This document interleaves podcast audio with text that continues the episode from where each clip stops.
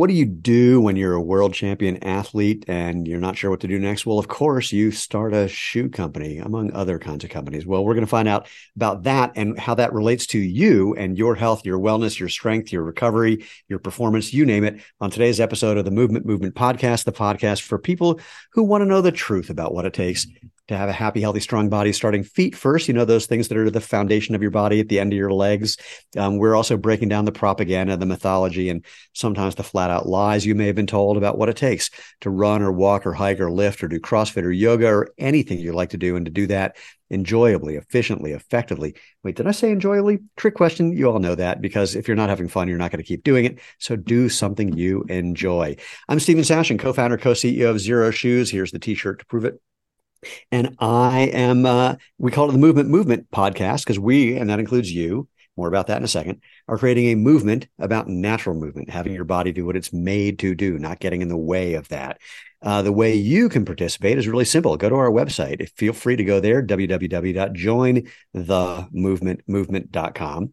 There's nothing you need to do to join. You don't need to pay anything, learn a secret handshake or a special song you sing every morning when you wake up. Um, that's just where you can find all the previous episodes, all the ways you can find us on social media and engage with us there. And uh, and you know what to do to be you know help move this movement forward. Give us a thumbs up and a good review, or you know the hit the bell icon on YouTube subscribe to get uh, hear about new episodes. You know the drill. If you want to be part of the tribe, just subscribe. All right, let's jump in. Chris Duffin, welcome. Tell people who the hell you are and what you're doing here. Yeah, what am what am I doing here? Why do you have just like some meathead guy on here talking about shoes or feet? It makes no sense, Steven. I, well, I am here so you can prove that meatheads aren't just meatheads. so, so go ahead. I, I, open that way because uh, you know oftentimes people have you know different perceptions based on how they how they've come to know uh, who I am. So just like of a little background about myself, what I do now is going to lead into a, a, I think, a longer story about uh, uh, about where how I got there to start with. But uh, I am an award-winning engineer designer uh, with a specialty in biomechanics, and I also have lifted really heavy things. I was just well, pause there. Champion. yeah, yeah, you can't just say lifted really heavy things. I mean, here's where you get to pat yourself on the back because there's people who a lot of people who know you from this part. So uh, don't be humble or coy. Yeah, so I was as a power lifter, I was ranked number one in the world for like eight years straight, and either the squat, the deadlift, or the total. And then I quit doing that and kind of chased just things that I wanted to do. And I became the you know first and only person that's both squatted and deadlifted a thousand pounds for reps. There's actually a movie, documentary movie coming out about that and it was really to showcase like i'm not a specialist. Usually people are really good at one or the other and i want to show like the fundamentals. If we move properly if we manage recovery appropriately if we do these things you can achieve phenomenal things. And the other side of that was just like this inspirational. It's like a thousand pounds. Well why didn't i go for a thousand fifty? Why did i do reps? That it was grand. It was grand goals is what i was after. And that was really to create some inspiration, this over the top, like reaching thing of being able to do something that people don't think is possible if you go for it. And and for me, that's a that's a really it's a really important thing. I've been through much in my life to get to where I'm at. And it's actually the foundation for a best-selling autobiography about starting with, you know, this five-year-old kid living in a tree fort in the wilderness in Northern California, being taught how to capture and handle live rattlesnakes and and run from bears. I freaking kid you not. The name Bearfoot does. comes from that story, that that background. And that's why I'm so passionate about topics as it relates to resilience, as it relates to taking things and getting stronger, being able to take on more over time as you learn those those skills. So the quick, you know, elevator story, and it arrives of back to why I have a shoe company now, is, you know, I took myself from that environment, grew up, you know, homeless about half the time, in and out of that, dealing with drug trafficking, drug running, murderers, serial killer that tracked the family, human trafficking that affected me and the family. I mean, just some really wild stuff. And to get myself out of that environment, I had to excel. And so I ended up putting myself through a double engineering degree while working full time uh, on an academic scholarship. And in the process of that, took custody of my three younger sisters and I raised all of them. Well, I did got that and got my MBA. And next thing you know, I'm running companies. Well, that took like 10 years. process of like in my career to where I became like a turnaround expert and I was running automotive and aerospace manufacturing companies. And I'm just like, man, well, how'd this kid from the sticks end up in this place in my life? And reflection on that caused me to quit my job. so wait, but, break that down, slow that film down. Yeah, yeah, so, yeah. I mean, so you know, you come from literally living, I'd say, on the streets, except there was you know not not a lot of streets in that neighborhood. Um, but to yeah, I mean, just it sounds almost crazy when you describe your childhood to then to go for a double engineering degree and then your MBA and then that business. But what was you know was that a sort of you know come to Jesus moment or a slow burn to oh wait a minute wait a minute I gotta I gotta shift gears here it was a slow burn. So this is, you know, post college, you know, I'm working my career close to 20 years. I'm excelling. Next thing you know, I'm, you know, a corporate executive doing this stuff and sought after for it. And then I'm having kids and family, house with a white picket fence, like all this stuff, right? And I'm getting into my my, you know, middle 30s, late 30s, and I my kids are growing older and they're getting to be the same age that I was that I'm telling these stories about. And it really started hitting me. And I'm like, there, there's something missing from what I'm doing, and I know that I can do so much more. And the physical aspect has always been there. I started training, you know, as a well, it was very active. You could imagine growing up, like we were mining, we were logging. I was there doing it. Like this was a it was a very physical nerd, and uh, and so we lived in a very you know environment where learning was really important. Like the only thing we had was the library card. And so absorbing books, having conversations by the fire, by candle late in the night on all sorts of stuff was just uh, an interesting way I grew up. And part of why I excelled in school, but I was also very physical. So I started lifting weights in 1988 and I started competing in 2000 as a power lifter. And so on the side of all this stuff that I talked about, I actually owned a gym, became a 9,000 square foot, you know, facility and I was training at a world class level, trying to be the strongest person in the world, while like trying to taking a struggling aerospace manufacturing company and turn it around and prep it and get it for sold. And and so I'm reflecting on this. I own the gym. And I was also doing something kind of strange, which was I was taking clinical continuing education because I had a string of injuries and I was trying to discover what was going on. I couldn't get answers from the doctors I was dealing with. And finally, I found one and he started going, I don't have the answers. Let's try to find this together. And then started introducing me to some pretty key people, the ones that write a lot of the books that are used in the schools. And so I started attending those courses and then making friends with those people and then lecturing with those people which was interesting. You know, I'm standing on stage and with Dr. Stuart McGill, you know, lecturing to 150 doctors, and I'm asking to be guest lecturer at Western Chiropractic, and and so this was all on the side, right? and I realized, and I was publishing like content, my like my thoughts on things, what was broken with the fitness industry. One of those topics very early. There's two main ones that I saw. One was breathing embracing use of the diaphragm and the impact on the spine. And the second one was the foot. And I was putting this content out, and some people, I mean, it was changing their lives. Like people getting them back. I mean, I was just posting videos on YouTube and I was getting this feedback. The, the other feedback I was getting in the industry is you're crazy. Like you're wrong. Well, wait, you were so about which part, the bracing part or the barefoot part or both? Yes, both. So, well, two things. First of all, um, are you planning to sleep at some point in the future? Because clearly you haven't been. Actually, I sleep a lot. It's a, it's pretty. We, we could dive into philosophy here maybe in a little bit. We talk about my my views on the ba- achieving balance through extremes is a great discussion. Okay? Oh yeah, we will definitely do that. Yes. So and this is tied to that conversation, right? So I'm doing this stuff. Well, so wait, so wait, hold that thought. I want I just want to tease this apart for people.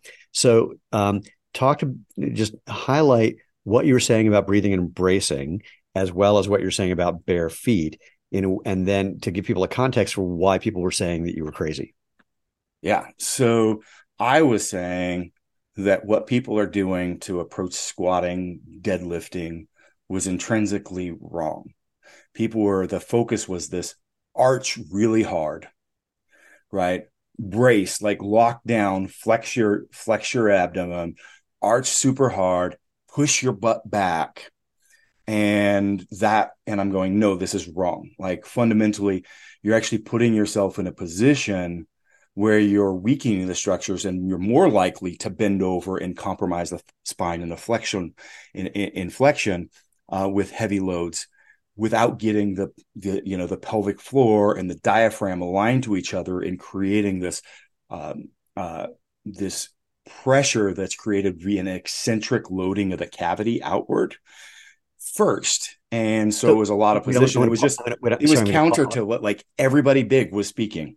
So I want to pause there for a second. This has come up a couple times, and I think you and I may have talked about this um, about um, I just blanked on her name. Some horrible names. The woman who does the Core 360 belt, um, which basically was a similar idea of.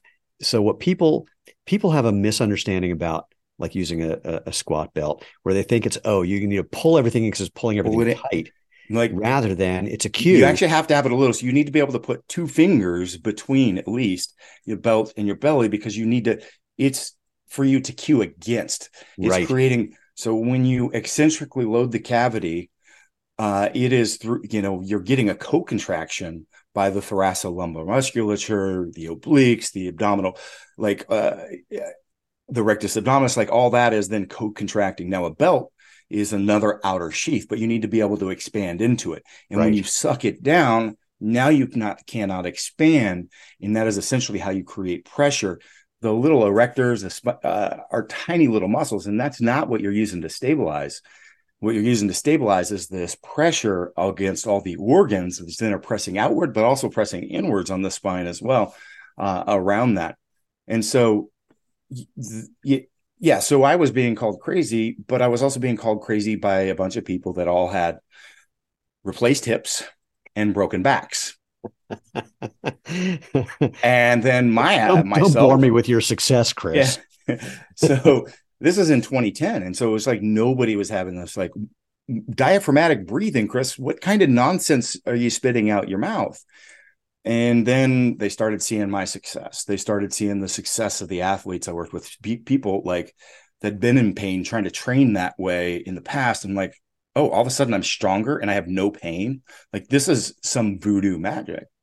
The other piece of that was at this time, I started playing around with shoes. I think designs. I God, I've got some in my YouTube channel from like 2007 where I'd like cut up and change because I just didn't like the approach. And eventually I just started promoting barefoot training, like no in the gym, which I actually just did a video against yesterday, but that's you know, it's gotten a little out of hand. Hygiene, you know, in a public oh, environment. And like, you know what? put some Xero shoes on, put on some barefoot shoes, get the effects of it, but don't like in an environment where somebody's, you know, down on the ground and doing stuff on the floor. Like if it's a public space, uh, maybe I pushed it a little too far. Anyway, another topic, respect for other people. Uh, some people are afraid of feet, like, um, yeah, whole nother, right. But like, uh, but people were like wearing the, the only heeled lifting shoes and wearing them for everything. And, now, the running movement had started to take place at that point, right? Vibram, uh, the five fingers would, was coming out.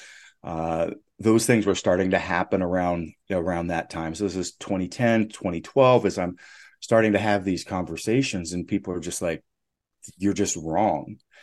And then it started to shift because it was happening in some of these other arenas, but in strength training, it was not a discussion. And so, literally, those conversations that I've had, and I say conversations because I've got lengthy, you know, uh, instructional kind of videos and things that I've have posted, recorded that no one was having in the strength training community prior to the discussions of me putting out an hour and a half lecture on foot mechanics and how this works. And so, so it did pave the way uh, for a lot of that. And so I promoted that for a long time, for like six years before ever even getting into shoes, because I didn't I didn't get into it to try to sell anything. People were like, "What's the what's the solution? What's the solution?" And there wasn't a lot of great options at the, at, at that time, and so, right. um, so that's uh, that's how that got started. So it's a really unique. So here's the, I'm the I, am this guy who was you know a you know a champion lifter, let's say, uh, an engineer and a creative, and also was by by the time I was through this probably like 10 years of clinical continuing education. So I had this lens of neurology, developmental kinesiology, like all these aspects. And so it's this unique blend of like looking at things a little differently. And that's where so I had this going. I'm like, I can't do all these things. What's what's got to give? The only logical thing is my job because I know I'm going to chase we're getting to the balance of the extremes here is like consolidating the things that really tie to your values in your life. Mm. When I had a job and then I had like my creativity being like a big value of mine, you know, over here that I did extracurricular and my training and all these is like, how do I align this together so that I can chase things to an extreme, but also create more time and space for my family?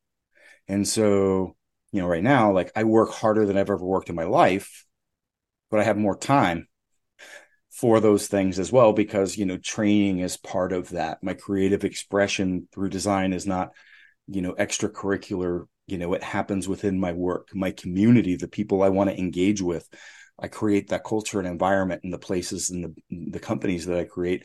And so it draws, you know, the people that become my friends, the things that I want to engage with uh, within to that. And it's also the way I explain this is like people tell you if I tell somebody I want you to have the absolute perfect squat. Well, I got to start with just my body weight or just an empty bar, and it just got to be perfect, right? And I say, no, I want you to put every last ounce, leave nothing, not an ounce of your soul, a gram of your soul left on the on the platform, put it in that lift. It's like, oh well, form goes, it's out the wind. It's like, no, no, no, no, no. I, I want both of these things. Well, that doesn't work. Yeah, it freaking does. And then actually, the only way that you can find the beauty, the, the the that extreme is this beauty in the middle. Because if you don't push the limits of load, you don't know where you're actually breaking down at, where you need to improve, what oh, you need great. to revise. You can't you, unless you put those edges you're you're sitting there practicing what looks like perfection but you're not doing the work of the things that make perfection and if i've got any energy leaks if i've got any waste of my movement and patterns or i can't I, I I've got lost there. I can't actually be putting out the max. And so that's a that's an example of this balance through extremes. And I think you can employ that in your life. You know, people think, everything's work life balance. If I take away from one, it has to, you know, the only way of you know adding to one is taking away from the other. Is that really the case? Mm. I don't always think so. And I think that you can find something if you really understand, and this is a driver, like if I know, I don't have to know all my values, but if I know some very specific ones, and things that I just know that are part of my soul, and I chase those, that's going to start prioritizing things through attrition because the things that are less important start dropping away as well, right? And so that's uh, wait, I, want to, I want to pause for a sec. That's really interesting because, well, for a couple of reasons. One, I have a friend. Do you know Ryan Lee? I don't. Okay, so Ryan started a couple fitness companies, um, a couple of fit, physical product companies as well. Ryan is known for building a number of successful businesses um, but also having a family. And he like never, and he's an athlete as well. So he never missed a kid's game, like no matter what. And many people talk about their business, um, or either way, they don't, they don't want to acknowledge that they're making a choice that they want to spend their time on this thing. They'll say, well, I wish I had more time for my family. To which I say, bullshit. Because if you really wanted that, if that was a priority, priority, you would do that. I mean, there's no question in my life with Lena and myself that for, for me in particular right now, the business is the priority. And we don't have kids. We have a dog. So I get up early every morning to go for a walk with him and, and the evenings often as well. So that's a priority because otherwise um, the house becomes a mess. But, um, and it's also, you know, terribly fun. but people are often they'll often complain about the way they're spending their time without acknowledging that it's their it's a choice it's a choice and that's a beautiful thing at life like it's going to be painful and it's going to be hard but we're choosing where those things are. Yeah. Like we can sit there as a business owner and you and i have had conversations on the side about you know the struggles of it what it's like to be an entrepreneur and the things Wait, what are you talking about? See. i never said it. But, hold on. I, I, I never said anything other than it was effortless uh, uh, takes no time no stress no risk no you know but we're choosing not to be working in you know a corporate you know like yeah. right and so we're choosing that life we've Absolutely. chosen that and that's a beautiful thing because there's a lot that comes with that well, even more. I mean, this morning I said to some people on our team, uh, we got a couple of problems here with this part of our business, and I'm going to take full responsibility for it because I've been so busy that I didn't have the bandwidth to pay attention to the fact that you guys weren't calling me in for certain meetings that I really need to be in. So I'm not going to blame you for it. I dropped the ball. I didn't see that. So for the next, you know, year until that's all back in shape, um, I need to be in every one of those meetings. I need to be part of you know every part of this development process and that aspect of the business, and um, you know to make sure it's all it's all on track. And ironically, the improvement that we're talking about um, with my involvement is probably five percent. It's some small thing, but from my perspective and from the perspective of the business itself, it's a big thing it's like these the, sometimes those little itty bits. It's, it, it's similar to what you're saying about lifting. If you don't really push it, you don't know what's going on. Mm-hmm. I'm not okay with things being okay. They need to be top of the line. When we need to be, if at some point we're doing something that's so frightening to Nike or Reebok or Adidas or whomever that they're going to come after us, we need to be better than them.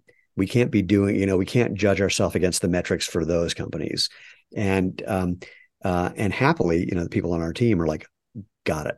But, you know, the problem just for the fun of it, because I got more people on my team than yours, is people always want to just go, ta da, here it is. Look how well we did. And now you can relax. Like, yeah, you're not there yet. No, no, no. Yeah. Now we need to find the next piece that's good. Yeah, we got to get we got to get a couple more pounds on the bar first, and you're you're not there. And and be by by the way, I just want to highlight that part of you know you don't know until you push yourself.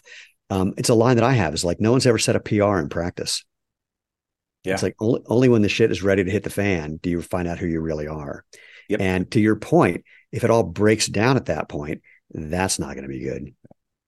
It, I'll put a pin in that. Like you don't know who you are until for a second. Yeah. But first, I want to talk about the piece on the parenting that you mentioned. Mm, please. So, you know, there's a lot of people who say, hey, you know, I don't focus as much on my work, my family you know is the priority right and they're just like everything is all about that and that you know I 100% agree with that, but there's a point of like, there's a miss when you get to the point where you have subjugated your life to your children first. What are you doing? Are you really going to set them up for success in life? Because all you're showing them is that your life is only going to be around between the time you finish school and that period of like between that and when you have kids because as soon as you have kids you need to subjugate and quit chasing the things that are important to you and put on hold everything in your life do you want your kids to do that do you not want them to chase and try to accomplish the things that they want right, so if you're putting everything i put them first like well actually that means they're not first because you're not setting the example. You're not leading in a fashion. And absolutely not approaching this from, well, that means just chase your work. Hell no. This is balanced through extremes, right? Yeah. Well, what you're saying is you're you're not a helicopter parent. You're parenting by not being a helicopter parent. But I'm curious, given that you, I'm going to say this for the fun of it, since you grew up as a feral child, and by the way, I'm dying to know what your parents did just for the fun of it. But given, given, but come back to that in a sec. But given, you know, your feral child upbringing, um, what have you changed in the way you're raising your kids? I mean, compared to that. Good question. So, you know, big thing for me is at the end of the day, making sure that I've always got a stable environment, um, a center, a rock that they can rely on. And we're not in a position that they're wondering, they're going to have a place to go home to? Is it going to be cold? Are they like, but at the same time, I am doing a lot of how I was was raised, which is around, you know, creating, you know, independence, trying to guide, you know, trying to guide through the process of letting them fail, mm. to letting them fall down. Because if you provide and make sure that your child wins all the time, that they never fail, they never fall down, they never really build confidence because yeah. you have to, that's how you build confidence in the long run is to be able to fail and then know I came back around. I wasn't good enough, wasn't smart enough, I wasn't fast enough, I wasn't whatever it was but I figured out a way and I went back and attacked it. I did, I worked harder. I studied more. I did whatever it was and I came back and, you know, I was able to, to accomplish whatever the goal was.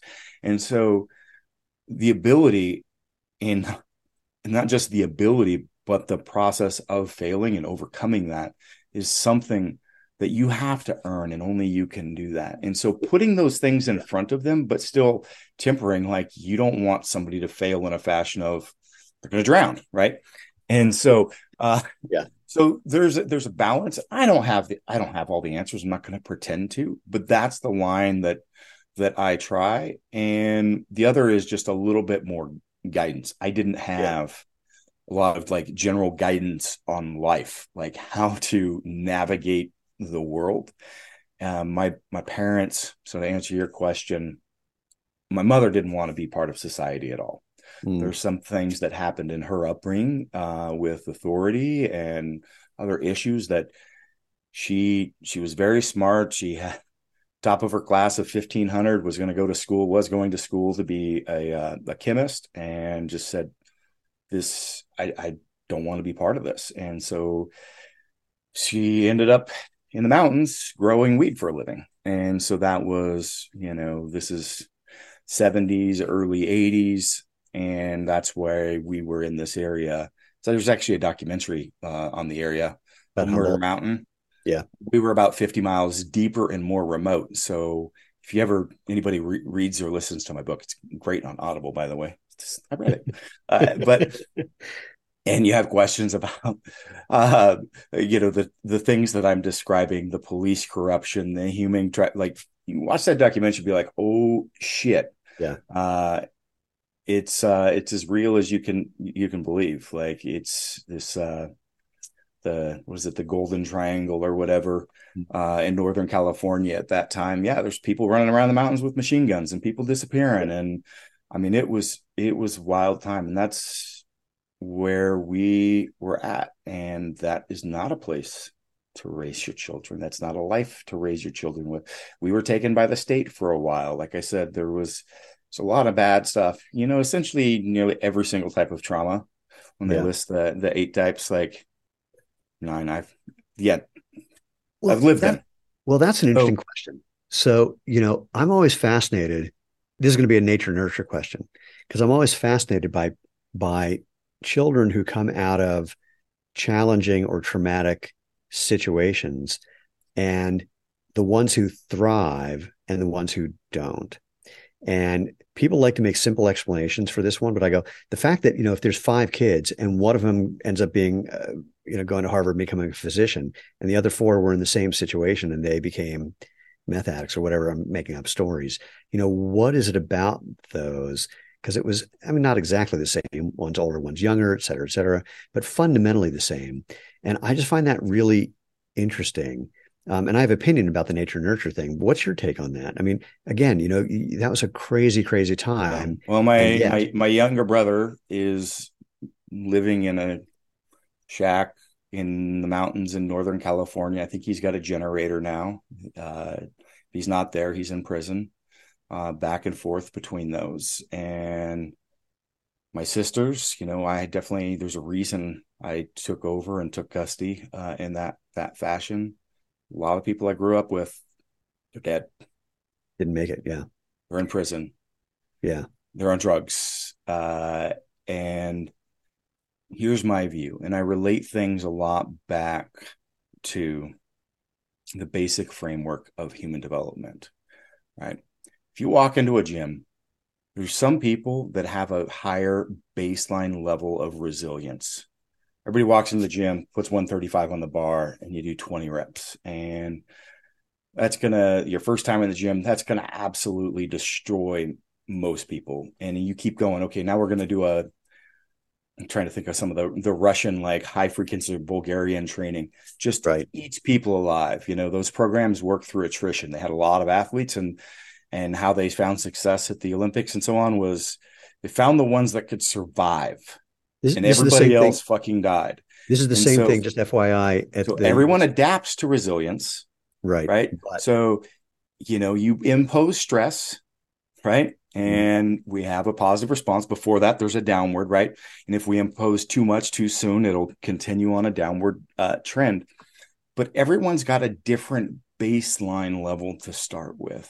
And I think that I had a higher baseline level because if we keep hitting it too much, that is trauma. There's other things like it can be the base mental outlook. There's a lot of things, but I think that there's just a level of genetic and genetic lottery with a level of that resilience. Now, over time, I've learned how to manage that and use it and lever it through, you know, those principles of human development so that I'm I'm pushing those limits and then keep stacking over time.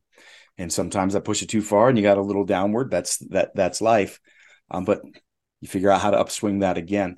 But there's there's just just like everybody walking in the gym the first time, everybody's got a different baseline level. And um, yeah, what were you gonna say about the uh well, just the the running program at the University of Colorado is was all success by attrition, and and I actually remember when I was in college, I was at Duke.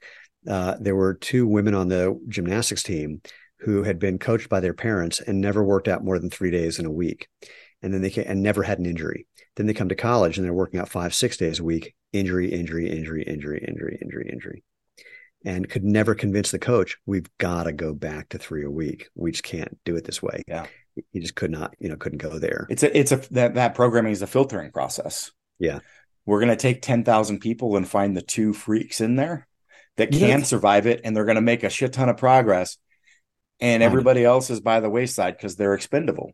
But right? and you know, and, here's the irony. The irony is, it just occurred to me. It wasn't just in uh, athletics. This was the same thing going on for. I was a pre med. Same thing going on for the pre meds. And in fact, at one point, after like getting all the way through, so I'm taking advanced biology, advanced chemistry, advanced physics, advanced mathematics, and I came to the head of the chemistry department because he just happened to be there when I had this realization, as which was all these things tie together. Like at this level, you need every one of those to be able to explore the other ones. You need to understand the physics to understand the chemistry and vice versa, for example. And if you, and I said to him, if you just taught it from the top down that way, showing the integration of these things, where you have to learn the math to understand what you just saw in the fill in the blank other discipline, that would just be utterly fascinating. And it would be so, you know, well rounded and you'd build just better people and better thinkers. And I swear to God, this is what he said to me with this exact uh, accent. well, then how would we weed out the pre meds? Yeah. It was the saddest thing I ever heard. That's uh that's that's pretty sad. yeah. But it's the truth. And uh, you know, it's it's got its roots and it's like you see that so often uh in kind of, you know, very difficult and challenging environments because they don't want to waste their time you know developing or spending the time with the others. And again like how much is it doesn't matter to them. It's like i need these subset over here. It doesn't matter what happens to everybody else that doesn't make it. Right. their life's destroyed their body's destroyed. Like that's why it's very popular in like those com the communist you know countries when it came to that because those people were expendable. Yeah. yeah. Yeah, now um, to come back to something I teased you about. So it seems somewhat clear to me now that one of the things that you prioritize is sleep. Yes. Yep. I sleep nine, 10 hours a night. Uh, pretty much my whole life is fundamental, right? Because it's when it comes down to recovery, it doesn't matter if, if I'm pushing and burning the candle and I'm not able to be there and be at my best, it's like I don't do 50 million things. Like it's here's a couple things and I'm going to do those world class and I'm going to take that and accomplish that. Right. And so learning how to cut or cut out all the excess stuff in your life. I use a lot of Japanese philosophy in my you know my continuous improvement turnaround days. And there's this process like it's a shop floor like you know manufacturing thing called 5S. And in that process you basically remove everything from your workspace, everything you need. People freak out like no, I have to have this this this you pull all their toolbox, you pull everything. And then you slowly add back okay, what's just the thing that you need? And where is it in hand's reach? Right and now, okay, the next thing, right? Okay. And then something goes wrong. Maybe we need to pull in a whole nother resource, maintenance or whatever to come in, but you're not going to have all the like it's you have everything that you need right here and you cut away all the fluff. You mm-hmm. cut away and in your life, you will find that you do so much. We're we're habits of this, of like to feel like we're accomplishing stuff. We're knocking stuff off our checklist. We've got our bucket list of all the things that we want to accomplish. I fucking hate bucket lists. It's because like, oh, here's a list of a million things. Like, that's the wrong way to live life. Like, what is the key shit that you love that make you, you know, the way that you want to live? I want to have, you know, you know, an aspect of continuous learning. I want to have a, a sense of family or community. I want to have a creative outlet. I want to have challenge or competition, right? Uh, I, these are like you shouldn't have more than five to seven things, and everything that you do that's key in your life should be a way that you're expressing those. It's not the freaking thing. It's not the visiting the Great Wall of China, like travel or whatever. Like the experiences of like other like that may be one of your your, your values. Yeah, and it could be any way. You didn't make the Great Wall of China, but you did something else. Mm. Like just with your career. Okay.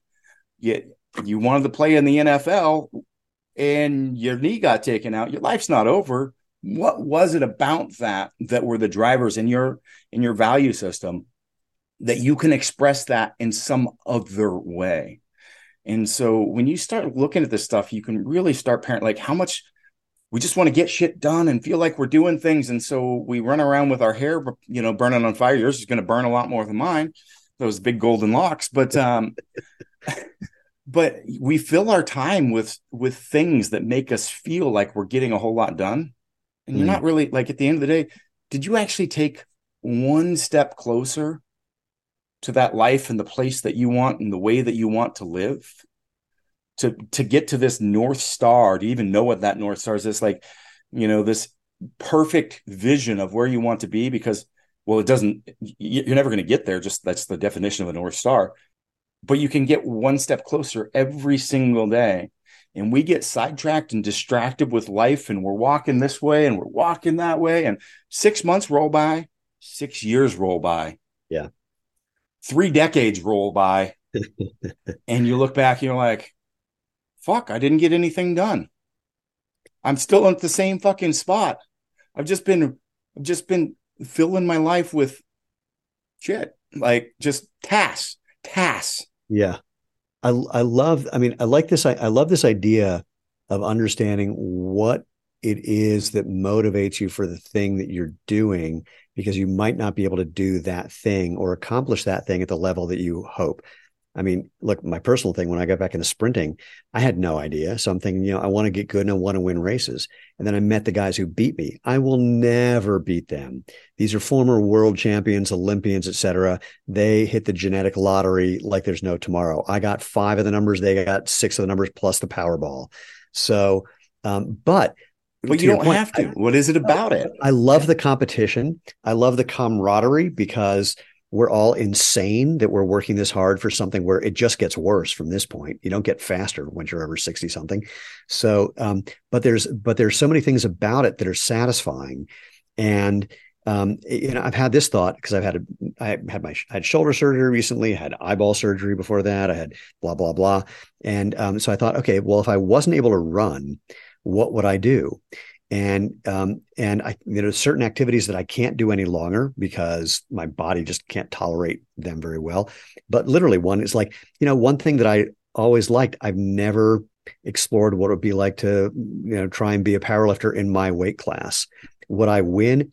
Absolutely not. Would it be really interesting? Absolutely.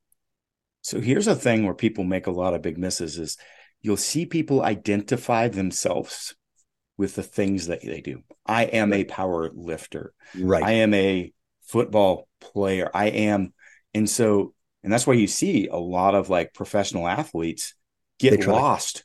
And they, well, depression, it's, drugs. It's, well, it's worse. It's worse. They they can't compete anymore. Then they try to come back. Yeah. Because they because they don't know who they are without it. They and lost their sense of self. Yeah, they don't know why they did that, so they can't move to the next thing that is another iteration, the next yeah. evolution of that. Let me show you something. Can I share my screen? Yeah, go for it. Now, for people who are not watching this, we will describe what uh, Chris is showing. Okay, all right, here you describe it because holy crap, you'll it's more than more than I could do. This is an Ouroboros. Uh, this is my framework uh, for how I kind of coach people on these concepts, but it's the six stages of personal growth. And so there's, you know, it's a an infinity loop. So on the left side is a circle, on the right side is a circle. And the left side inside of it looks like a square root symbol. And in that square root, there's six things, the six P's. And this is the six stages of personal growth. You've got the precipice, um, and that is, and then you've got the plunge, which is you know falling down into the square the square root symbol, the pit that's in the bottom, the pull, and then the peak the high end and the plateau. And so what this is is just a framework for people to understand like where you're at in moments in life. And so the precipice is like this ability to recognize that you've got something scary in front of you.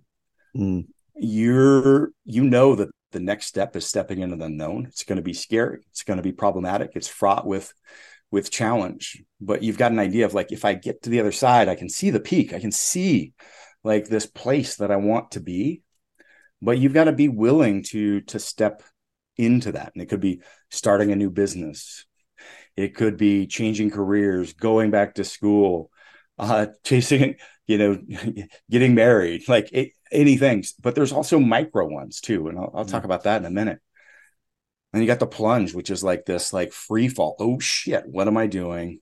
You get the pit. A lot of this is a, I, I'm not going to go through a big level of depth, but the pit is a really important one to understand. And that's like, this is when you have taken a step or life's taken a step for you because sometimes you get pushed over the edge. Like shit comes at us. And this is why yeah, you need to develop resilience. Wait, hold, hold on two things. For one, we'll put a link to this in the show notes. But the other thing, yeah, sometimes you just find yourself there. I got to tell you, when you said, you know, the precipice, you see something scary ahead. I don't know if this is true of all entrepreneurs. It's certainly true of me that um, uh, people talk about, you know, taking risk uh, with what I do. And I go, I have no idea what you're referring to. I just see what's possible on the other end and just go for it because I don't have any concern about and that's know, where you've developed the practice and that's where like doing micro cycles of these so just like yeah. meso and micro cycles in training you can prepare yourself for these events because they're going to come at you in life so oh, not yeah. having and you ever see people that lock up and can't handle? It's because they haven't developed that resilience and they don't know how to respond right? But the pit is like those ones where you're just overwhelmed like oh right. oh my god where the fuck am i going? Uh, you know my ma- marriage is failing my business is going under whatever it is and it's it's you've got to change your framework. The shorter the less time you spend in there the better.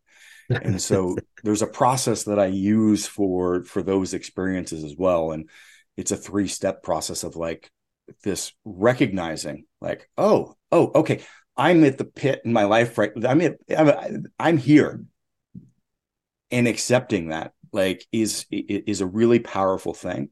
Yeah. But then realizing, oh, oh, not just accepting, I am going to purposely choose to celebrate this.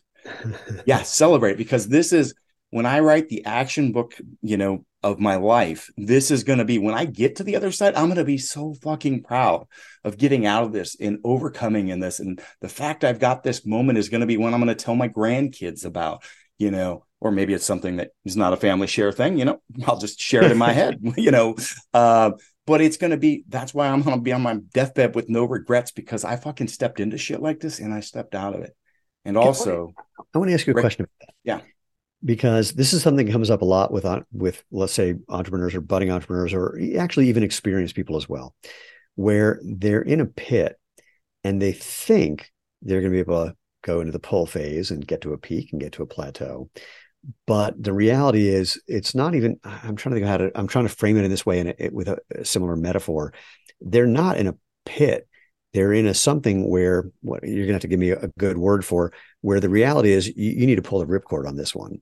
Um, I've watched too many entrepreneurs get so committed to their idea that they miss the glaring obvious lesson, which was uh, um, cut bait. Yeah. So, and that's partly so it's like this is where understanding your values come in. You're yeah. going, okay, I'm going to use this pit as a learning moment mm. and I'm going to reframe and leverage my life and still take this experience and grow from that in a way. Um, because, yeah, guess what? The business, Duffin convinced me to start my own business and it fucking failed. God, fuck that guy. I guarantee well, that, you're going to be better off at the end of the day because you did. You needed to have that failure. Absolutely. You need to have that moment to be able to move to the next thing right? But this is the, the reason I highlight this is there are people, and you're not doing this, but I wanted to highlight it. There's so many people who make a living by trying to teach this idea that all you need to do is, you know, commit and be and, and, blah blah blah, and you're it's definitely going to succeed. You just need the right mindset, and you just need to work a little harder. It's like no, no. Sometimes you got to look in the mirror and go, "Oops." You are going to succeed. Right. That task or action might not succeed right? Nice. and so that's actually we can't get into it but this whole right side is actually um it's this uh mind body uh spirit. It is this uh it, it's you know external factors internal so it's anyway sorry it's broken in. So this outer wheel is a lot of like process stuff. It's the who it's you know why why what right? And how. Yeah. And so this yeah. outer piece is how. Like this is the uh, planning, deploying, analyzing, adapting. Yeah. Uh, right. So there's a lot of depth in it. This is uh, based on a Hoshin Kanri philosophy uh, around policy deployment, basically strategic deployment. You'll notice that it starts with momentum, the ability to step into a precipice, to use a story and values to then, you know, take the momentum to start creating a plan, including people in the plan. But to be effective at this, and this is the piece that people miss in like business strategy, like folks, is like you've got to have like good interpersonal skills, the ability to coach and mentor and lead. And so that's the next. So this is the so this is this is how you do it, right? Mm. Um, what you do is this outside, which is your tactical strategic. How you do it is mastering influence and credibility, meaningful conflict resolution, coaching for results, communicating with intent. And then why you do it is the inner, and that's understanding your values, your yeah. mind, body, and spirit, which you develop through this same process. And so this is where you go, God, I'm having trouble with being able to master, you know, meaningful conflict. And it's killing my business. And I've got big things, but I also got this like hard conversation I need to have with my sister. Right.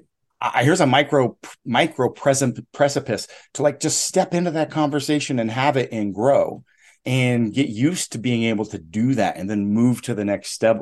So that's why it's that we're Ouroboros the infinity because all this loops back in and on itself all the time. And the more that you grow the skills, the bigger you can move on the development cycle, the bigger things in life that you can tackle.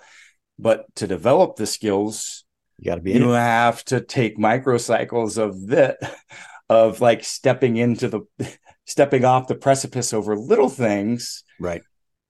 So it's it's it's a really so anyway. This is like my framework that I use but, when I I'm working with folks. So uh, well, I'm gonna I'm gonna hear I'll synopsize it with something you said. This has to do with what you were saying about both yourself and about your kids. There's a difference between confidence and competence. And most people think confidence is just a feeling that you should be able to muster that's going to be the thing that drives you or that allows you to move forward. But what really does it is the competence because you've lived through these things. And that is something my experience is people who are competent at something don't try to convince you that they are confident. In fact, the more competent they are, the more likely they're going to say, uh, um, could be, we'll see, we'll have to check it out uh, rather than acting like you know just pl- the the things that I've seen in with entrepreneurs in particular. They have some business does really well, they make a bunch of money, and then they think that that the ne- the next time they have an idea that has that same feeling that the first one had, they go, "Oh, I'm really confident it's going to work," and then they lose all their money. And because they mistake the fact that the new thing they're doing, they're not competent there. It's the world has changed. Even if they are competent with the skills they had originally, the world around them has changed and that competence is irrelevant. And it's, I've met some of these guys after, you know, when they're, they just launched their new multi-million dollar thing and everyone is just kissing their butt because hey you're back and this must be a great idea because it's you. And i'm going yeah i hope you get a hobby and i hope you put that's all somebody else's money because you're about to lose it all. Yep. Yep. They're going to get humbled. And you know that's not that needs to happen. That's part of that cycle. And but understanding that's the framework and it's not the idea not the strategy. Yeah. you're going to use that stuff and you uh, you know that's important but these are the other components. And so yeah. that's that little gra- that little graphic i think is like 25 years of me like thinking about this shit uh, what, wait, when did you wake up in the middle of the night going, "Ooh, it's like a it's like a square root symbol," and then oh, when did that? I told you how my design process works, doesn't it? Yeah, yeah. Uh, everything comes in the dream, and I wake up and it's by my bed, and uh, and yeah, I had all these ideas and all the things because like I I used to teach like the Hoshin Kanri, like that's how I did my turnaround stuff, right? And then I had a whole like six week course that I would teach for my leadership on leadership development and the process and and one night I'm like sitting there, I woke up and I'm like, I saw it all and it was moving in and out of each other. And this, I'm like, yeah. I've got the framework of actually how all this stuff works together because I would coach people independently on the different aspects of it. But now I can go, hey, this is where we're at and this is the piece. Now I want to pull this piece instead of like, oh, we need to work on this eight week piece so I can get this little piece for you. Now I can jump in anywhere yeah. with any of the the you know the leaders that I'm working with with any of my companies. And so um yeah, anyway, that's I hear it's not right. No, Nothing's no, like, right, but it's, it's a model. It's a useful it's model. A model. It's a model. But yeah. Uh, because because of the way you were describing how you saw it, I've got to ask you. Or I'll I'll I'll tell you my thing, and you can tell me if you're similar. I'm just curious because I've never had this conversation with anybody. I can't get anything done in a room where the ceiling is lower than 10 feet. because I can't because it's like my ideas need to live up there somewhere. And if there's something in the way physically, I can't think. Like I, I, remember being at a restaurant with a bunch of people. We are in a corner table and we're coming up with all these creative ideas. And I happen to be sitting in the corner. I'm gonna, I got to get the hell out of the corner. I got to get in the middle of the room because I can't. I don't have enough room to think. And they thought I was crazy. But like, you know, I don't. Do you have anything similar? That kind of embodied whatever. It's uh. By the way, I I I dug under my house to create a shop that was uh 12 feet tall. Just like, why do you need to go that deep? Why don't you go two feet less? I'm like, it's got to go that deep. Uh, but like um, yes. I take that as a yes. Uh, the height thing, no, but I I create a lot of space for me to be creating other things. Like I yeah. I I can't sit down and go, oh, I'm going to think of ideas on X. Like, oh my god, it uh, just no, doesn't. Dude, dude I'm doing I'm doing a bunch of uh, right now. We don't have on our team. I've been trying to. Well, anyway, I'm having meetings next week with a bunch of potential copywriters, and so in the meantime, I'm doing a lot of editing. If I'm not actually writing the copy, in fact, the people who are doing it, I'm just editing their stuff, and it's a lot of editing often. And the other day, I had to say, I got to tell you guys, I'm not a trained monkey. I can't just do this on command, even though it's scheduled on our calendar for once or twice a week. I can't guarantee that I'm going to be able to just churn it out you know it hap- when it happens it happens big and fast. So you know just fyi so yeah so what i've gotten to is one making sure that i have time to just like spend with my hands yep. doing things and not even related to business like and that starts one gets me more in a creative space. It doesn't even happen then but if i don't have that time in my life it's not yep. happening. But the other is when the ideas hit everything else go. drops. Gotta go. If i wake up late you know, and it's like, like I'm gonna if I'm like whatever like when those things hit, like everything else drops. Yeah, I'm in the gym, I'm pencil pad, like I like that is because that's when the I've got my most recent this fucking design is gonna fucking be amazing, but I my I I, I saved it because my wife says I gotta frame it in my office next to all my other beautiful prints. Yeah, but it's the inside of a pizza box. That's hysterical. Because I'm sitting there eating with the di- kids I'm at dinner, and I'm just like, I got it, and I'm just like, yeah, drawing it, and then I had paper cutouts of uh, another box that I grabbed, and so I've got the greasy folded up pizza box great. with like this amazing fucking product that's going to be coming out. uh, in the next six months. And I'm like, she's like, gotta fit, frame the pizza box, right? Grease That's a little awesome. cheese on there, wherever. But like, it hit, and I can't like just if you're the create like that's your time because you're not gonna that inspiration like what was it like i spent trying to recreate and get back into that moment that peak of that that spark that juiced in your brain yeah. Yeah. and you got it then go with it i spent uh, in the early days of the company um, we were renting a house in uh, just north of downtown boulder had a hot tub outside and i spent a couple hours every night just sitting in that hot tub thinking about ways to develop these products or, or so, come up with a solution for something. And there's one product that I've been working on. It just occurred to me for 12 years because I couldn't find the way to do it. And then about six months ago, it was like we had the latest iteration and it still wasn't working. And we drew it on the, we drew some of the the design elements on a whiteboard and I looked at it, I went, oh, now I know why it's wrong. And in one second fixed it, but it took like 12 years to mm-hmm. make that happen. Yep. And but but part of it was sitting in the hot tub every night, going through this stuff in my head, just just letting it roll around and get them wrong. And, and, and it may not come to you then. That's that's fine. But yeah. that's the creating space. And the other is for me, like anytime that I'm in a phase where like my schedule is fucking packed and I'm running hard and I'm getting, I feel like I'm getting a bunch of shit done. Yeah, that just dampens my like. Totally. I I do, I'm not in that. I like I have to like not be in the space where I'm slammed moment to moment, and you have to. that's what I call myself. I'm not that people like, oh, you run the company. I'm like, no, no. I have other people that do because like I my job with this, I did that before. Yeah. I don't need to do that and if I do that, I'm going to suck at this because to me, I can't, those things don't mix well. So I'm the visionary. Like, this is my job. This is why we, this is why we adore each other. So, um, you know, but I'm envious of you because we grew so quickly that I didn't have the, and we didn't have the money, frankly, the luxury of bringing in the people to do the things that I shouldn't be doing, I'm competent at. I mean, one of the greatest gifts is my wife is a brilliant finance operations person. I'm a product marketing person. So at least we had all the business bases covered and we're both really smart. So, you know, we could do all these things, but we didn't have the resources to bring on the people to do them better. I, ha- I always hate it when someone says, you know, I'm not really smart. I just hired people smarter than me. It's like, no, we're just hiring people who are. I mean, I, that that's just so disingenuous for one. Um, and you know, so we're surrounding ourselves with people who are just really competent at very specific things, so that we don't have to do those things. That's not about smarter or less smart. It's just finding out where you need to fill in those holes. And we're only now just getting to it. And the whole goal, like our president slash CFO, he says, my entire goal is to make it so that you have almost nothing to do every day because that's what you need to be able to do the stuff that actually builds this company and hope and hopefully that's happening over the next six months or so. There's only like one two four four people we need to make that happen. And and of course i know that when i say that i'm completely full of shit because with some of the things that are going on we're going to need another 20 people for those.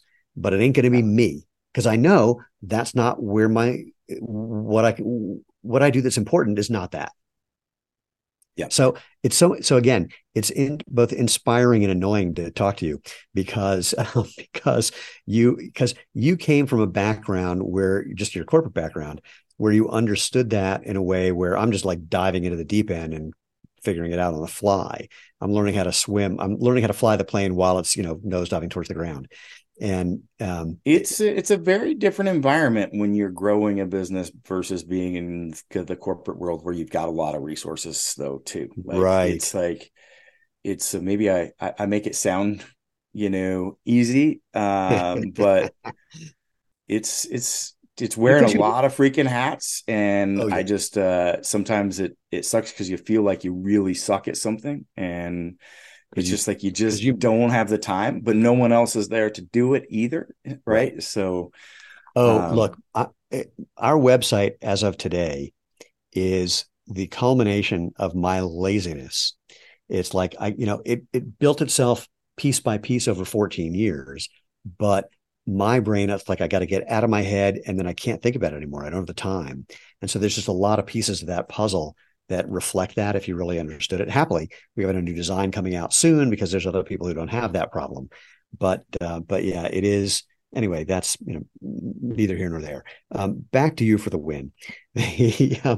So what's interesting to me in talking to you, and I hope other people find the same, is that people are going to have to listen to this this conversation and listen to it both practically and metaphorically because we're talking about things in certain domains that are applicable in almost any aspect of your life but you're going to have to take the time whoever's listening take the time to really ponder that one and see and be ruthlessly interested in seeing how this applies um, and I say interested rather than honest because honest, I don't know what the hell honest means, but to really be be curious to take a look and go, all right, how might this apply?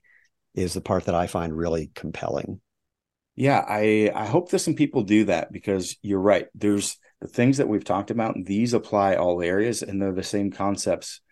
But you know, I'm talking about with family, important relationships with people that you know extreme success i'm not just just talking my, myself but you, you know people that i've worked with but in the athletic realm to leadership to you know entrepreneurship and so we've talked about some specific instances but every one of the things that we've dove into is essentially a way of of of life yeah and it's not the answers it's putting away for you to find yours, finding your set of values, your set of approaches to put that in place. Because I don't, I don't know what's best for you in your life. But if you don't answer those questions and have an approach, you're leaving yourself short. And this is, it's hard work and it's never ending work. Yeah. At the same time, unfortunately. Well, and even just the simple thing that, that um, you brought up, which um, Lena and I talk about all the time, for people who identify as the thing they do. If you do nothing, if I, I, am loath to give advice for the same reason, I don't know what's best for anybody else, but I would I would throw out there the invitation that if you don't have a simple way of mm, divorcing yourself, uh, your identity from the thing you do, that's gonna that's gonna bite you in the ass one day. It's gonna bite you in the butt because every one of those can be ripped out from uh, under yeah. you on any random Tuesday. People, people, uh, they, people talk to Lena and I, and they go, "Well, you know, if you guys ever sell the company and retire, what are you going to plan to do? Because if you don't know in advance, you're going to everything's going to be a problem." It's like, no, it's not going to be a problem because we don't have an identity tied up with what we're doing. So something will show up. Don't know what, don't care. It'll be there. People cannot grasp and don't want let I don't lift heavy anymore. Like, what is the next grand goals? Or just straight up like you you won't quit. You have to come back. It's who you are. It's what you do. You will you'll you'll and I'm like, no, do you understand? That was an expression of my that was one way of expressing it. That's not it's an expression. That's not who I am. It's showing you who I am in a way, but that isn't it. That can be a million things. Like, well, look, back to how we started this you know as well as I that there are a lot of people in that world who actually are meatheads. And I don't even say that uh, derogatorily because um, every, you know you, you need the right person in the right job, but you also know that uh, it, again it's more than who you are, and even for them, it's you know they are more than just that. You, are gonna you might like this. Um, I'd been living in this one uh, condo that I owned for seven or eight years, and we're moving out and um, we just got the last stuff out and i'm standing next to a friend of Lena's as i locked the door behind me for the last time. She says are you going to miss this place? And i turned to her i went what place? Love it. Love it. It's like it was over you know in that moment. Now we didn't talk anything about the footwear biz so i'm going to do the world's fastest thing oh. uh, for that. When seven months into starting Xero shoes we had uh, a few months earlier we had met some guys who'd been in footwear for about 35 years apiece. They'd all met at Reebok 35 years earlier. They bounced around as people do in this industry to different uh, companies. Then they eventually decided to start their own thing. They were doing consulting and whatnot. And um, at the end of this little weekend that we had with them, they said, "We really believe in what you're doing, and we really believe in who you are and what and and who and you. and we would start this company with you. But we've been in footwear so long that we're not stupid enough to try and start a shoe company. So, um, anything resonant there for you? there's some it's a hard industry like yeah. there's some big dogs and they will push you around and there's a lot of volumes that are needed like it is there's a reason you don't see a lot of new entries and there's just so much misinformation that's out there in the public as well so having a product and trying to do something right and it requiring education it's a massive hurdle uh yeah. so um and that's you know that's a foundation of where I've always operated from though is education first.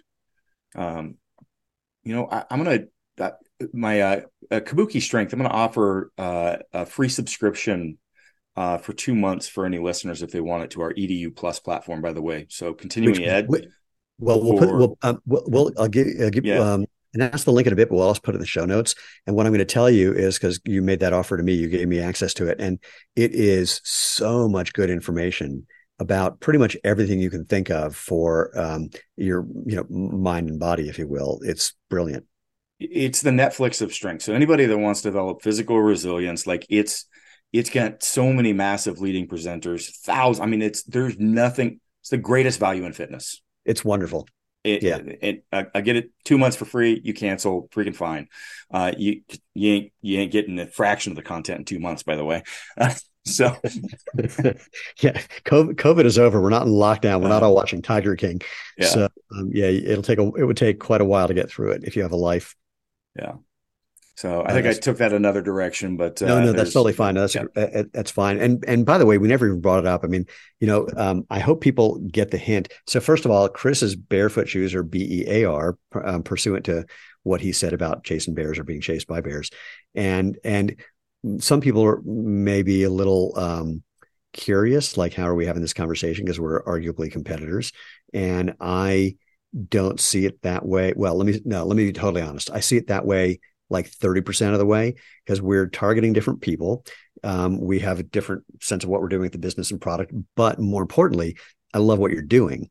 I mean, you know, there are people who are arguably making quote barefoot shoes that I would never talk to because it would be too hard for me to say, by the way, your stuff sucks and you're actually making it too thick or too stiff or too something or too clownish or whatever. You, anyone listening, if you're uh, there is a lot of people that don't know what they're doing in this, so yeah. it's uh, so I understand where you're coming from because yeah, you don't want to have somebody on that you can't really endorse, and but very much like we have a different aesthetic, different approach, different yeah. like we're yeah, we're competitors at the same time too. That's but, fine too. But the reason that I have no problem with that is that it's the it is the competition it is the additional people who are building the awareness for the entire category that it is a you know rising tide and ships as they say um, and so you know i love it i mean if you look on google trends uh, the number of searches for barefoot shoes is an all-time high right now depending on the day you look frankly but basically it's an all-time high it's been growing organically and that's because there are more people who are trying to educate more people who are trying to comment, more people making YouTube videos, either criticizing or endorsing what we're doing. Um, frankly, the work that we're doing to help ourselves is helping everybody else as well. So I, you know, for me, it's the more the merrier. And I remember when, even when we were just getting started. I, am sorry, I, I got it. The, the, people that criticize it is just hilarious though, because oh, it's oh, like, yeah.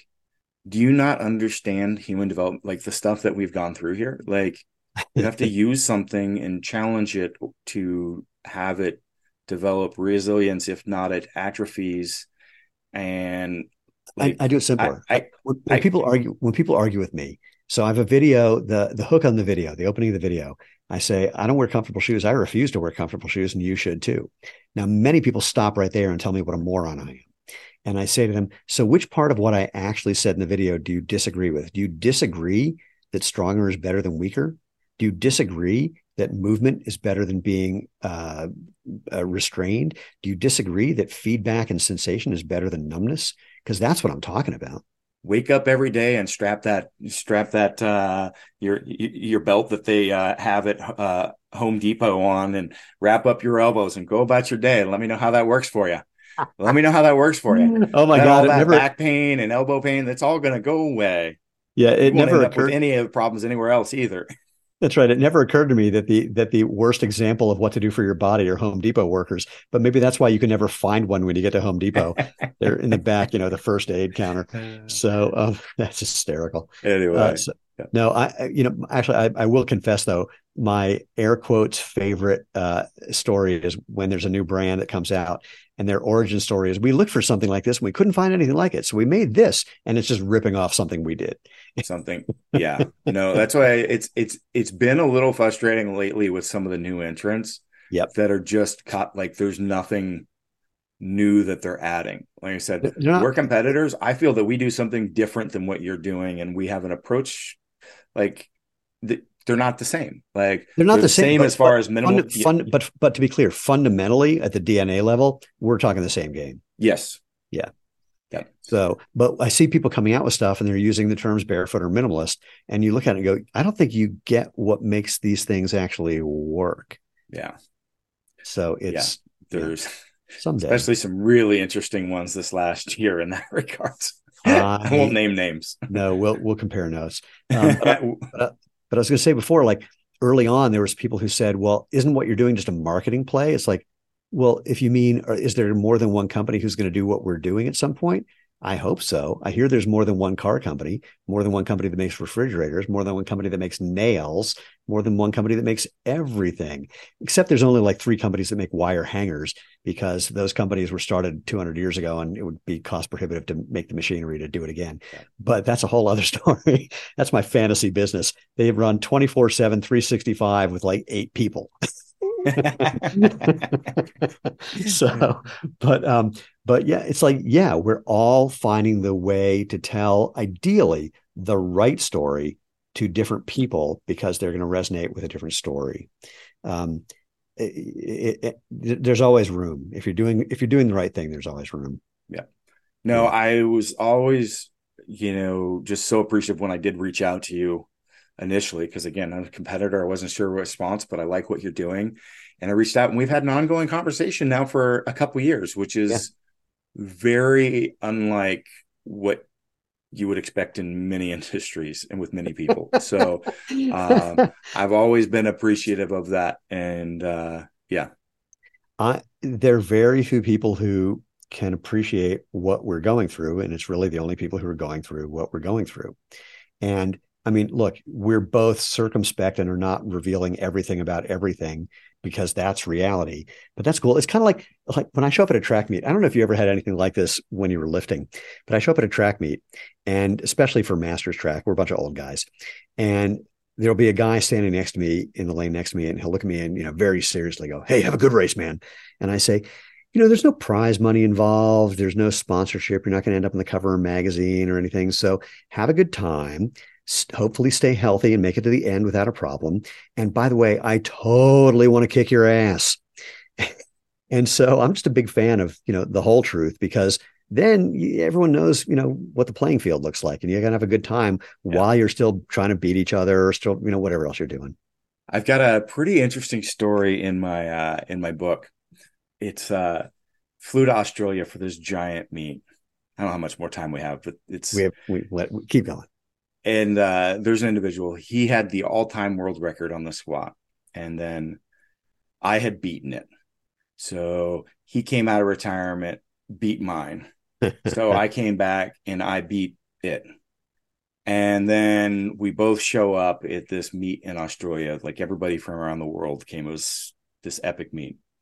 And uh and so we're we're cutting weight to try to at this point he's I'm going to beat him at the total. Like it's just, I'm going to beat him, right? It's a known fact, and uh, he knows it. But, but wait, all... but, to be, but, to, but to be clear, um, so people don't know. For people who don't know, if you guys hit the same weight in the same in the same way, whoever's got the lower weight wins. Correct. Yeah. But he was actually cutting weight to try to get to the next weight class down so that he couldn't beat, so that he didn't have to face me. Oh, so we're both cutting weight together. I'm trying to cut to a weight class that he's normally at, and he's trying to cut down to the next one below. And uh, we're cutting weight all night long, and we get to a point. By the way, it's a crazy amount of weight.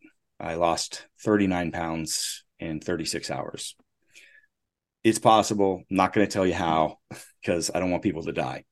I had an IV in my arm beforehand. I have monitors monitoring, you know, different, uh, you know, my saliva levels for. Uh, anyway, at 2 a.m., he's like, I can't, I- am not going to make it. I'm out.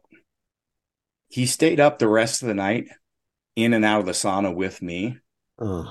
But he was now going to be in my weight class to help me oh, man. try to get to my weight class, even though it was now going to be detrimental to his performance for for that so that I could achieve that goal as well. Oh my God. That's right. Beautiful. And uh so it was uh is is yeah, and so I ended up I lost my hearing too, by the way, and a bunch of other stuff. So anyway. Well, you know, in a, in a related note, um, I haven't been to this event in a while because it canceled during COVID, and I don't even know if they restarted.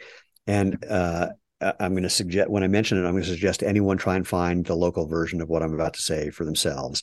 It's the Northern Colorado Amateur Bodybuilding Competition. One day I was in Boulder. I opened the paper and I saw that it was in town. I went, oh, that could be interesting. You know, let's go check it out. First of all, it was a whole bunch of people who didn't look like they ever had been to Boulder before. It's not a typical Boulder crowd, which I love. You know, getting out of the Boulder bubble and having people who clearly don't fit that vibe was awesome. But I ended up just crying through a lot of this meet because there was a whole bunch of people on that stage trying to compete for the first time or maybe the 10th time, who knows, who clearly, for whatever reason, really shouldn't have been on that stage. They weren't prepped, they weren't prepared. I mean, they weren't ready. But everybody in that room had been that person. So they were so supportive. I mean, just unbelievably yeah. supportive it was literally just one of the most beautiful things I've ever seen. And I know that sounds crazy, but if you go to a, if you go to a meet like that, you'll experience the same thing. Yeah, it's pretty interesting. I've been involved in sports that are very competitive. It's secrets, and you're you're trying to work against people and playing mind games and all this. But uh, the you know, the, the top level of uh, in powerlifting, it was different. Like one of the first when I would set a world, when I'd set a big record, I have a great meet. The first person that texts me was another individual that I we went back and forth with chasing the all time world record. Yeah. Uh, and he'd be the first person to reach out. Now I fucking wanted to crush his numbers. Right. He wanted to crush my number. Like, right. But we also wanted to see the best for each other. And so, um, well, because because yeah. what's the fun of beating someone who's compromised? Yeah. That's yeah. the other part. It's like, you know, uh, uh, when I was a young gymnast, um, and, and, nobody else really knows what it's like no, to be at that level and to be pushing no. the like nobody fucking gets it. No, no, it's it's impossible. It's sort of like uh, you know when you hear Mike Tyson talk about what it was like being world champion, and he's really incredibly honest um, and and transparent about that. You can't understand that life at all, and once you start hearing what it's like, you understand him at a level where even if you don't like many of the things he's done, it makes sense. It's sort of, it's in a way that you that's undeniable and um, uh, and it, it, just engenders a level of compassion that I like. I mean, we here's a weird version of that. When someone famous, like especially an actor, complains about the paparazzi, and people go, "You knew what you were getting into." It's like, no, they didn't. And and to find other people, it's like, how come all these right, celebrities? Yeah, how come all these celebrities hang out with each other? Because no one else understands. And you know, I, I, it's funny. We're doing a whole bunch of stuff with them uh with professional athletes in a couple of leagues, and I don't know anything about those sports. And so when I meet these guys, we have a lot of fun because I don't have any preconception about who they are. I don't know who they are. And they get the vibe instantly that I'm not just like, oh my God, I'm so happy to meet you. It's like, hey, good to meet you. And off we go making fun of each other. and so um, so we have a whole different relationship than the normal fan relationship. Mm-hmm. And it's so much fun for me. I mean, I got to tell you, with like, I met some NBA guys recently, and the, one of the first things I do just to get into the conversation, I show them the video of me doing a standing backflip at 61 years old. And they're like, shit, okay, I get it. We can talk now. And they explain to me what it's like being a professional basketball player. I have no idea, but they know that I can relate to that idea because I've been, you know, in a similar level way back when. Um, so it's super, super fun. But, but yeah, that whole thing, it's like, um, it's really funny. We live in a neighborhood with people that we ad, we adore. They're wonderful people, but these are people who had like high paying corporate jobs their whole life. And Lena and I have been entrepreneurs our whole life. So we like them very much. We just have nothing in common with them. And finding that thing in common at that high level yep. is such a treat. It's so it's so rare at every level the rare rare that you're there, rare there's somebody else there.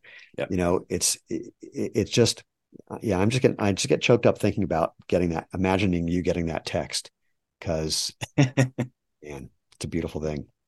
All right. Probably right. a good point to wrap it up. I'm going to send you a link for my audiobook as well as the EDU Plus so that you can drop those in the show notes. Okay. Well, and, listen, uh, here, let me back it up. Do this. First things first. For people who want to find out what you're up to, because we didn't even talk about any of that, what you're up to and how to find you, give them that info. And then I'll talk about what we're going to put in the show notes that you're providing as awesome. a gift. Super easy. I'm very easy to find. You don't need to remember any fucking screen name avatar shit like that. My name's Chris Duffin. It's like muffin but with a D instead of an M. Chris Duffin. My website is chrisduffin.com, or you can type Chris Duffin into any of the social media platforms. I'll pop up. There's, well, I guess a lot of people have those little blue checky things now that you can buy them.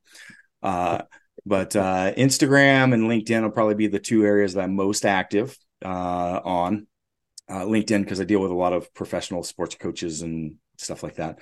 Um, and then there's links on chrisduffin.com to Kabuki Strength, like the best and biomechanically sound equipment, uh, Bearfoot. Um, but. I love Xero. Um, bear, like being chased around a little bear in the woods, and then build fast uh, supplements. Uh, so build fast formula. And so again, link to all that on Chris Duffin or on social media. There's a little thing there. If you click on the bio and all of it, they're all there there too. Or the little Google thing. Chris Duffin. It'll all fucking pop up. Don't overcomplicate it. Yeah, and for the freebies uh, that Chris talked about, which again, thank you so much. We'll put those in the show notes, so uh, take a look there. I do hope you check out what Chris is doing because the the the vast array of things are all quite wonderful, and um, and then let us both know what you experience. And until then, first of all, thank you all for being here. Uh, as you can tell, Chris and I could keep doing this for hours longer, but at some point we have to pay attention to your needs. And so um, uh, don't forget, though, feel free to go over to www.jointhemovementmovement.com, find previous episodes, all the ways you can engage with us on social media, various places to get the podcast if you don't like the one you're getting it from now. And if you have any requests or suggestions, people that you think should be on the show, especially if you can track someone down who thinks I've got my head firmly up my butt and wants to talk about that, that'd be a lot of fun. Uh, then drop me a note and you can send me an email at move, M O V E, at join the movement, movement.com. And beyond that, go out, have fun, live life feet first.